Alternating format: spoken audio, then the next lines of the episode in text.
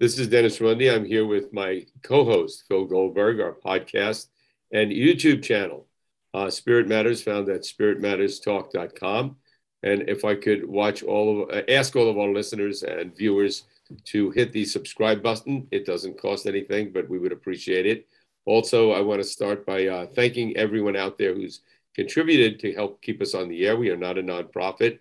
It's not a donation, but the contributions uh, help keep us going and, and help keep our show and our uh, archives, which have about 300 shows in them, interviews in them, uh, open and free to the public. Uh, many great guests, and another great guest today. Uh, our uh, guest today is Amy Edelstein, Edelstein, author, educator, and public speaker.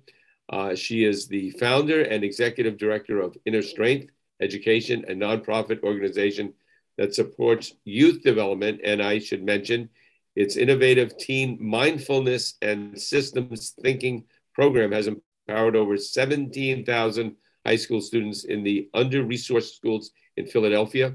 Amy is also the co founder of Emergence Education Press, which is dedicated to bringing insightful and transformative ideas to the fore so that we can create a more compassionate and inspired world.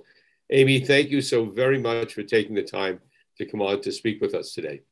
Thank you. It's going to be fun. I'm looking forward to it. Great. And we should also mention that we'll be talking about your uh, new book, Adventure in Zanskar, along with your other work. But let's begin where we usually like to begin with asking our guests to give a brief overview of um, their spiritual history what uh, got you. Interested in the, the realm of spirituality and what brought you to this uh, work in education that you're doing? Like probably many of your guests, it's a long story that could take many, have many different interpretations. With you, I'll say that I had my earliest spiritual experiences that I remember when I was about eight. And I grew up in a secular Jewish family. My father was a particle physicist, and he happened to go on sabbatical to Israel. We had no real Jewish identity at that point. And I loved it there. And I wandered around the ruins and I remembered things. I remembered things in the desert. I felt, I learned the language really quickly. I felt at home in a way that I had never really felt at home. I had a good family, there was, you know, but I just all of a sudden kind of connected to almost like a different continuum or stream that was familiar, deeply familiar. And nobody else in my family had that experience. I kept a journal at the time. I started writing when I was that age and I was a voracious reader. And I wrote about spiritual matters, about life and death, about what continues. I had a pet parrot that died and the parakeet, and I wrote all about death and continuation. And I was really pondering those questions, and I was deeply happy. I felt at home. So that really set me going. I started studying. I went to, we were in a Reconstructionist congregation, which was very liberal and I grew up in Pittsburgh, so I in the 70s. So it was a very cynical time in the 70s. And I was a hippie, kind of angry at the world and angry at the 60s for not working out and wondering what was next. I had a friend who uh, taught me meditation, and I had a couple books. I'd be here now. I had autobiography of a yogi and those were the two books that got me going. And Richard Hittleman's 28 Day Guide to Yoga. he was a he, he was an early yogi teaching LA housewives how to flatten their tummies. And I started meditating with his book. And then at night, I went to Hebrew high school. So I was learning Jewish ethics and I was immersing myself in meditation and I was in the counterculture of the 70s in a city that had no alternative culture. I mean, Pittsburgh was just really industrial, family, immigrant. So, long story short, I kept seeking. it led me many places. And in college, I started uh, studying some Eastern teachings. I went to Kripalu Ashram in, uh, I think in 1980 when it was still in Pennsylvania for a couple weeks. And I met Eido Roshi, who did a lecture at Cornell where I was studying. Um, eventually, I left school ostensibly to go to Japan to write a paper about rural women's role in Japan. But I, I went to Thailand and I turned left. And I followed the stories that I heard about Burma. And I went to this Buddhist country, which I loved. Then I went to Nepal. I started doing longer retreats. And when my visa ran out in Nepal, I went to India and I spent the better part of four years in North India. And that was really where I studied with Buddhist teachers, Hindu teachers. Um, I studied with the Dalai Lama's tutor in Dharamsala in the early 80s, Kirti Tsenshab Rinpoche. And I was at Shivananda Ashram with the great Swami Krishnananda and Swami Chidananda. I did retreats with Western Buddhist teachers. Whoever I could meet, I met. And uh, eventually, I ended up coming back to the West and was one of the early members of a residential meditation community where I lived for 27 years doing wow. research, practice, um, really working closely with a small group of people to explore consciousness, integral theory, evolutionary philosophy, writing for a magazine, interviewing people. And so I've spent the better part of uh, 40 years on the path. let me let me ask you. Uh, well, it's a fascinating journey you've been on, and, and uh, we most people on our show have had fascinating journeys, but yours uh, had more twists and turns and probably more exposure to different traditions than than uh, than most. Uh, and my question, uh, uh, two questions, uh, would be number one: Was there one teacher that really stood out for you that became your teacher or guru or somebody that you put um, as your primary teacher? And the second question is: When you started to teach and share all the knowledge that you learned with others, did you uh, follow a particular uh, uh, uh, angle on it? Did you was it a particular technique, uh, or did you sort of um, take a, a, sort of a conglomeration of everything that you've studied and and create your own sort of focus of teaching? So th- those two questions. I, I would say really I've had so many influences, and what I found was that in the greatest teachers that I was with, they always were to, to one degree or another, even if they were within a tradition, they were lights unto themselves. And so the lessons that I took were, were to study and learn and discern and go with what worked for me. What were those insights that catalyzed my own deepening? You know we all have spiritual glimpses we all have satoris we all have those profound moments where the veils of separation part and we know without a doubt that consciousness is is one and cannot be separated and that that is our inherent nature. But what does it mean to live that? How do we live that? What does it look like in our culture there's so many different understandings and you know, oftentimes the program that i've the program that I founded, um, really comes from those insights that worked best for me.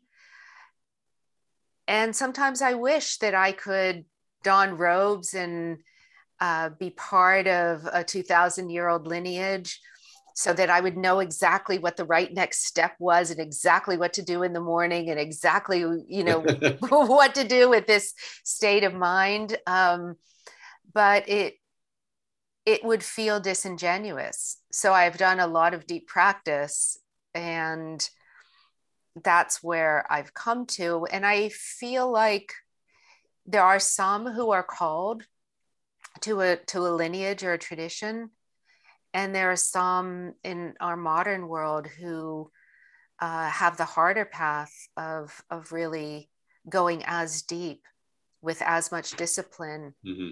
but without some without a charted path. Mm-hmm. Very good, Amy. Um, let's talk about the um, inner strength program, um, because what you what you described is the challenge. I'm sure all of our listeners, including Dennis and me, right, uh, uh, uh have um, wrestled with for decades, uh, namely, uh, you know, applying perennial wisdom to to life in today's world and our lives, in unique lives in particular. Um, and you, uh, in engaging young people in school systems, have to adapt to the requirements that that entails. You, you, even if you wanted to, you couldn't do certain things. Exactly. So, how, tell us about the program first, and and what brought you to it, and how you've uh, addressed those issues. Yeah, what I did is I took those things, like I said, that worked for me and tried to translate them in a way that would be accessible and appropriate for public school education in uh, Philadelphia is the poorest of the 10 largest cities in America. Hmm. There is a level of deep intergenerational poverty here that uh, rivals some of the worst places I've seen in India it's devastating. Um, I had lived in uh, rural Massachusetts for 17 years before coming here, and it it was it was so hard on the heart to see the um, the the lack of basic resources, access to mm-hmm. knowledge, to libraries, to books, to clean water to supermarkets. And Philadelphia is a small city. You can really walk from side to side in 25 minutes. You know, there's north and south, um, and it extends and it sprawls a little bit. But I live walking distance from the Liberty Bell, from where our Constitution was written.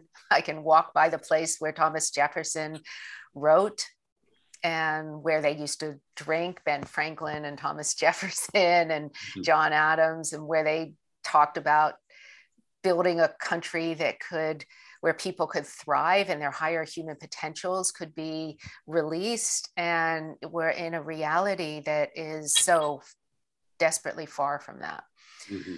So translating what I had learned, having the had the luxury and the privilege of being able to do a lot of deep meditative practice was interesting.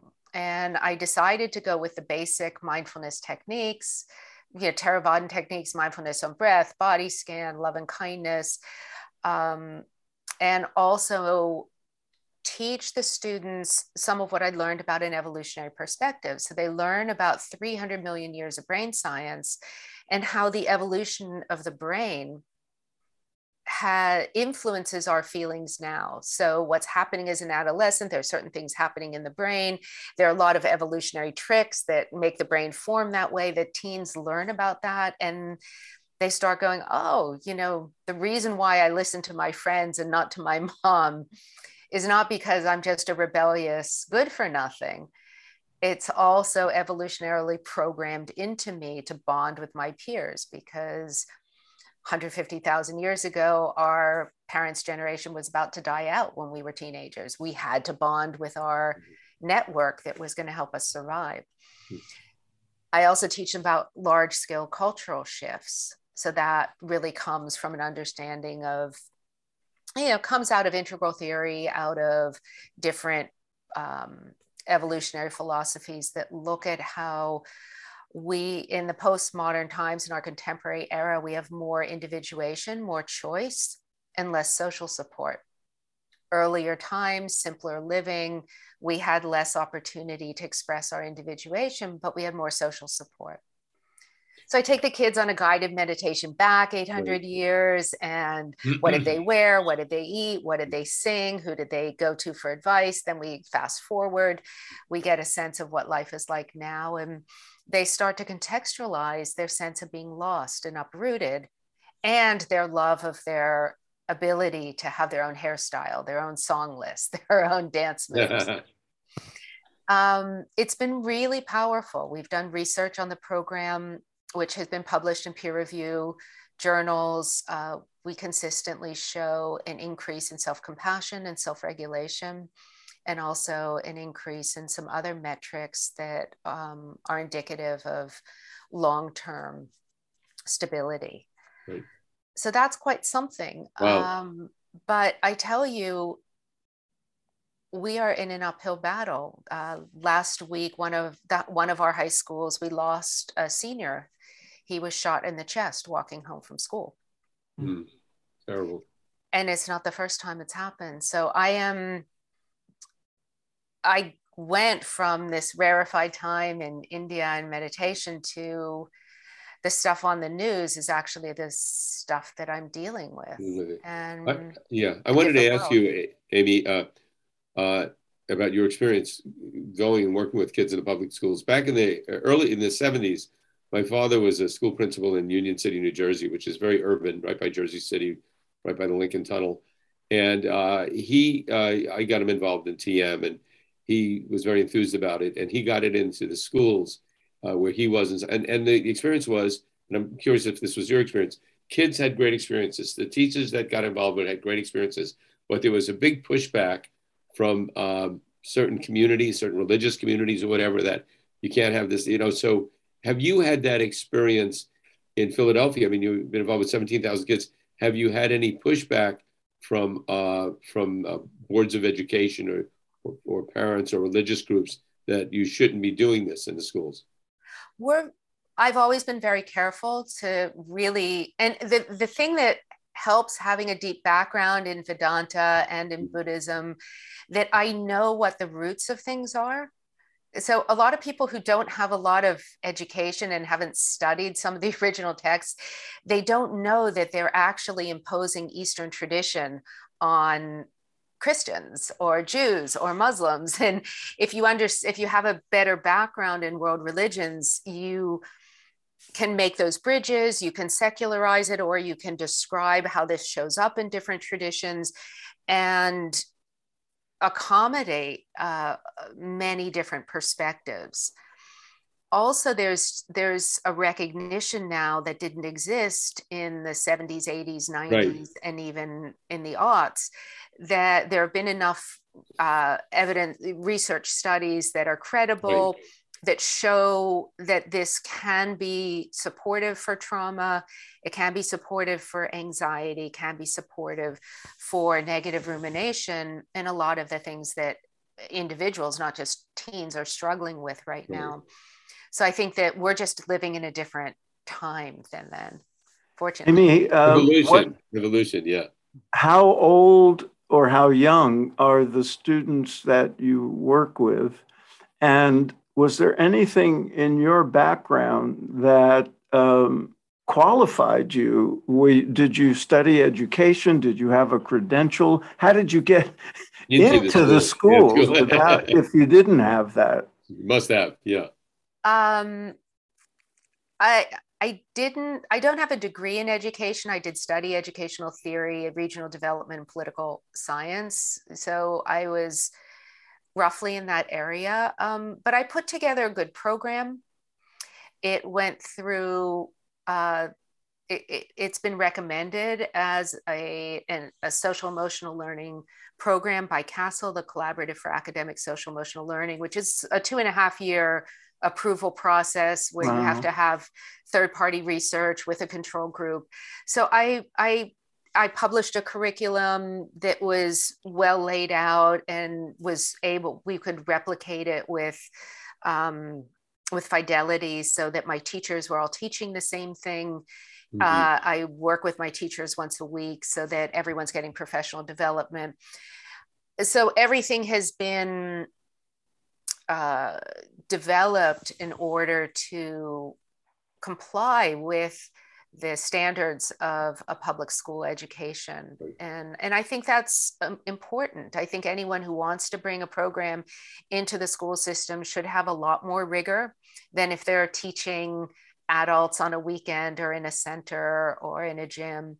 I think it needs you know this is education and it there are certain standards and that are there for a reason. So i think that's what helped me get into the schools because I was able to respond to all of their questions. And the age range? 14 to 19, so ninth ah. to 12th grade. Great. Uh, I'm curious, uh, you mentioned earlier that yeah, your father was, I believe, a particle physicist. Yeah. All right. Uh, I have met uh, some physicists, a number of physicists, uh, who a couple of them, Larry Domash, John Hagelin, friends of mine. Then I've also uh, was able to meet and spend an afternoon with Brian Josephson, the Nobel laureate in physics, and uh, there was and also the guy I, I was at a conference, and uh, the other one was uh, I can't think of his name, but he wrote the Tao of Physics, and I'm wondering if you ever had those conversations with your father about Vedic Vedic knowledge, interior development, and and the physical universe and how that connection. I mean, you know, uh, it was fascinating. I can't say that I followed it, it all. Uh, but uh, these guys who were first in physics and then got exposed to Eastern knowledge, uh, they were wildly excited about the, the connection there. But no, no, that conversation never took well, place. Never. My father was a staunch materialist. So what he could measure was what he believed in. Now, the paradox is he was a particle physicist so he'd speed up electrons and bomb them into nuclei of atoms and and and then study these particles which is basically all math. They're not really measuring anything. Right. but he asked me really profound questions from the time i was very young and that's what really did it. So when he would explain about the atoms and how there's more space than matter I remember as a as a four and five year old, I would press my hand into the table and I would try to figure out why if if everything's made of, up of the same pieces protons neutrons and electrons and there's more space and these electrons are just swirling around how come when i press my hand on the table my hand and the table don't merge that's what got me going is it really was er, an early sense of wow. non-separation very insightful of universality yeah. i wonder if kids now because when i was in uh, you know a youngster and i was forced to take a, a physics or chemistry class um, there was no sense of mystery about anything mm. i wonder if kids today now that there's some more uh, maturation in, in the hard sciences, and, and we have terms like dark matter and dark energy. And, and on television, they talk about how everything is mostly empty space that we don't know anything about.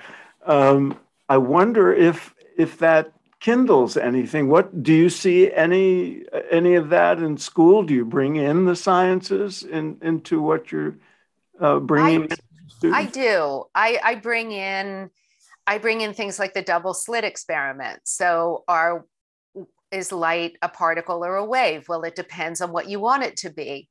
And I describe that to them and they're mind blown. Uh, they, you know, teenagers are teenagers. They're curious about how the world works. And so, you know, we talk about things like that. And I bring in things that I'm interested in and tell them about them. So, but I don't think they're taught that. I think education is, um, it's really like taken out the curiosity. but uh, one more question, uh, mm-hmm. Dennis, it occurs to me. Um, do you bring in explicitly uh, what we would think of as uh, religious uh, precepts and concepts, uh, or do you just secularize all the spiritual uh, teachings so there's no uh, church state issues, uh, you know, to, yes. to, yeah. I do. And, you know, there's a lot of discussion right now about the colonization of Eastern traditions. and I understand that that that secularization means that white male science is taking out the wisdom of Eastern traditions and, and that were black and brown traditions and taking out them out from the roots and claiming ownership and using the fMRI machine as the authority. I'm guilty of that to some degree because I do base a lot of my argument in science and research. It's pragmatic. Um, and I, but mostly I just allow the students to discover for themselves. So I try not to give them words or concepts like impermanence or non or no self or you know interconnectedness. I try not to give them concepts, but I let them explore their experience. Very good. Uh, and uh, tell us about your new book, Adventure in Zanskar what what what that about and what what do you hope people get from it? That's my book. So yeah, please, hold it, please hold it up again. So i'll hold this up. So that's adventure in zanskar. It's my new book. And i will say that i'm quite proud of this one. This one is about the program. It's called the conscious classroom oh very good. which Thanks is the principles of the program. And it won an IPPY Awards. We'll have all that information for our listeners and viewers. Yeah. We'll have all that posted up. So yeah. So this book, um, it's just very close to my heart. I spent 12 months walking the Himalayas in different regions of North India. And this book is about a two month journey that I made on my own in this little part of India, which is the northernmost tip of India. And geographically, it's the westernmost section of the Tibetan Plateau. So it's the oldest Buddhist valley in the world.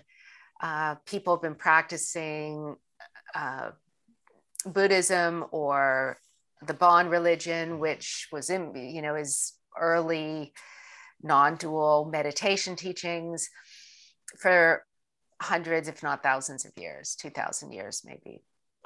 And I went there, it was only seven years after the area had been open to travelers because it's a very contested region. It's ne- China of course, occupies Tibet on one side. India's the central power. Pakistan is, you know, just on the other side. Tajikistan and, and Russia are above it. So it's in, it's this tiny little valley, but it's in a part of the world that's very contested. And I went there and I, with a paper map, no GPS, no internet, no roads, no electricity and I decided that I was going to walk. And I had a rough route that I was going to walk. I had, I really felt like I wanted to be in the high mountains and experience that and feel what it was like to really live in the high mountains. And I also wanted to be with the people mm-hmm. because I had tasted Tibetan culture in Dharamsala and McLeod where I lived for a year. And I really loved the Tibetan people. And I didn't really want to go to Tibet just because it's a different country now, post 1959 and the Chinese takeover than it was before. But Zanskar was a place where a similar culture had been in existence. And I was so touched when I was there uh, by the compassion, by the lightness of being. They were happy, they were raucous, they were fun loving. The women were strong, they were fierce, they were wild, they were funny. Um, and I felt like when I was there, not only did I have very deep spiritual experiences and I had big adventures climbing 16,000 feet with tennis, you know, not climbing, walking up over 16,000 feet with tennis shoes and nothing else. and, um, but the people gave me faith in what's possible. And that has stayed with me. That was 1983. So it's mm-hmm. a long time ago. It's almost 40 years, right? You know, we're 2022 wow. now. Uh, and it gave me hope so this is a memoir of that experience and essentially maybe even a, a tribute to the, the people you met. Yeah, it comes from journals that I wrote at the time. and so i it is a memoir and it takes you through from that time in that voice it also tells you a bit about buddhism uh, about the culture about i was exploring questions at the time of the westernization and questioning the impact i was having i wanted to be there i was somewhat culturally sensitive but i knew i was an american and that was going to leave a footprint that I wished it wouldn't, but I knew it mm-hmm. was going to. So I questioned a lot of those things at the time, and, and all of those layers are in the book. What do you hope readers get out of it?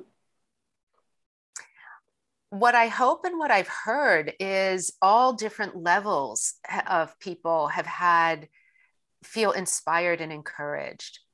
So I've met people who've read this who are like us, or they've been on they've been spiritual practitioners for 40 50 years and they felt reinvigorated and inspired again so that really touched me and i've met 20 somethings and 30 somethings who have said your struggle with your mind is the same as my struggle with my mind and the way that you got you know were able to work with that gave me some footing to deal with my own whatever it is, you know, anxiety, neurosis, fear.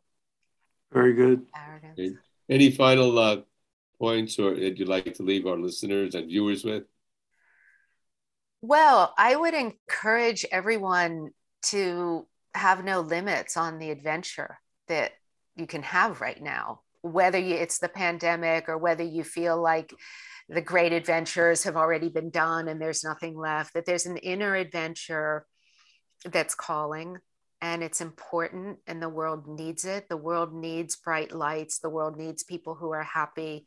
The world needs mm-hmm. people who shine with with spiritual sustenance and and that richness of of a deeply considered inner life that's dedicated to bringing a, a higher order of coexistence into this world. We just need it. Nothing could be more important right now. So that's what I'd encourage everyone to do and take care of hmm. themselves. Great, great message. Thank you so very much, Amy.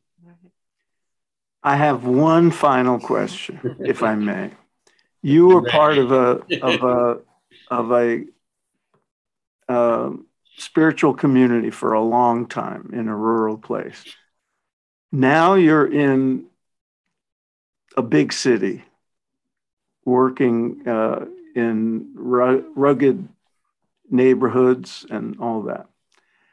Is there anything, do you miss being in the community? Is, are there things you miss about the community? Are there things you're happy to not be part of anymore? I ask this because I know so many people, including Dennis and me, who were once part of a tight knit spiritual community. There's a feeling of liberation when when you're on your own and you're independent, and there's also stuff you miss. Do you experience that? I feel like uh, I don't miss anything. I feel that I I fulfilled that that yearning uh, of being together. Um, but and I feel like a lot of things that I learned about the dynamics of human interaction have enabled me to be very compassionate with the suffering right. of people who grow up in a very different life right. than mine. Because when you go through spiritual trials and tribulations, you're pushed to the edge in many different ways. And I'm able to understand and mm-hmm. recognize mm-hmm. trauma and, and recognize um, where a certain type of container needs to be held so somebody can right. come through on their own in their own time and in their own way. So it's really helped me with that and, and really be able to be there um, for people very who who have very different life experiences than me. I think that Reese, uh, the great master Thich Nhat Hanh passed uh, recently last week, and I wanted to watch and participate in some of the live stream of his the honoring of his life and i was very moved by his sangha mm. he created a beautiful community and right.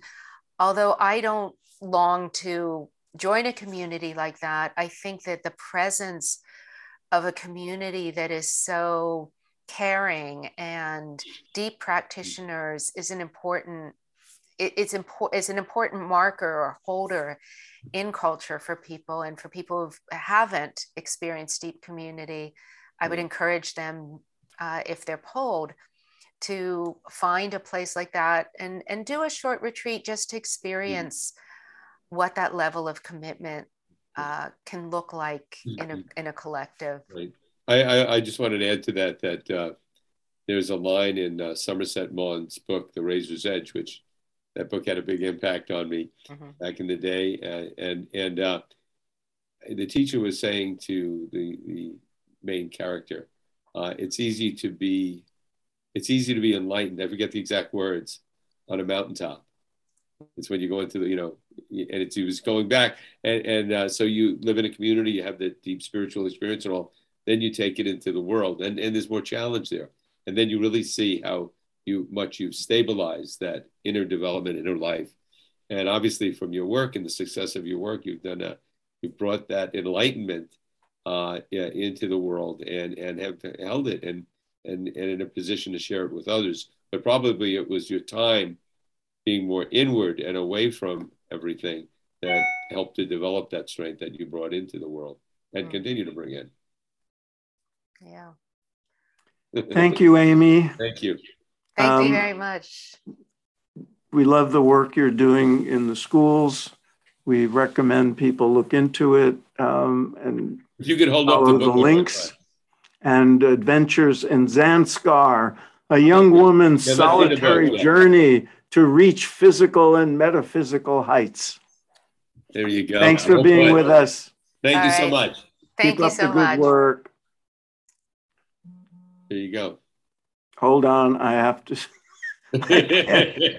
Why am I not seeing how to shut off the uh, video? Hold Don't edit this out. It's a good part. Okay. Top left. Very real. Now I see it. I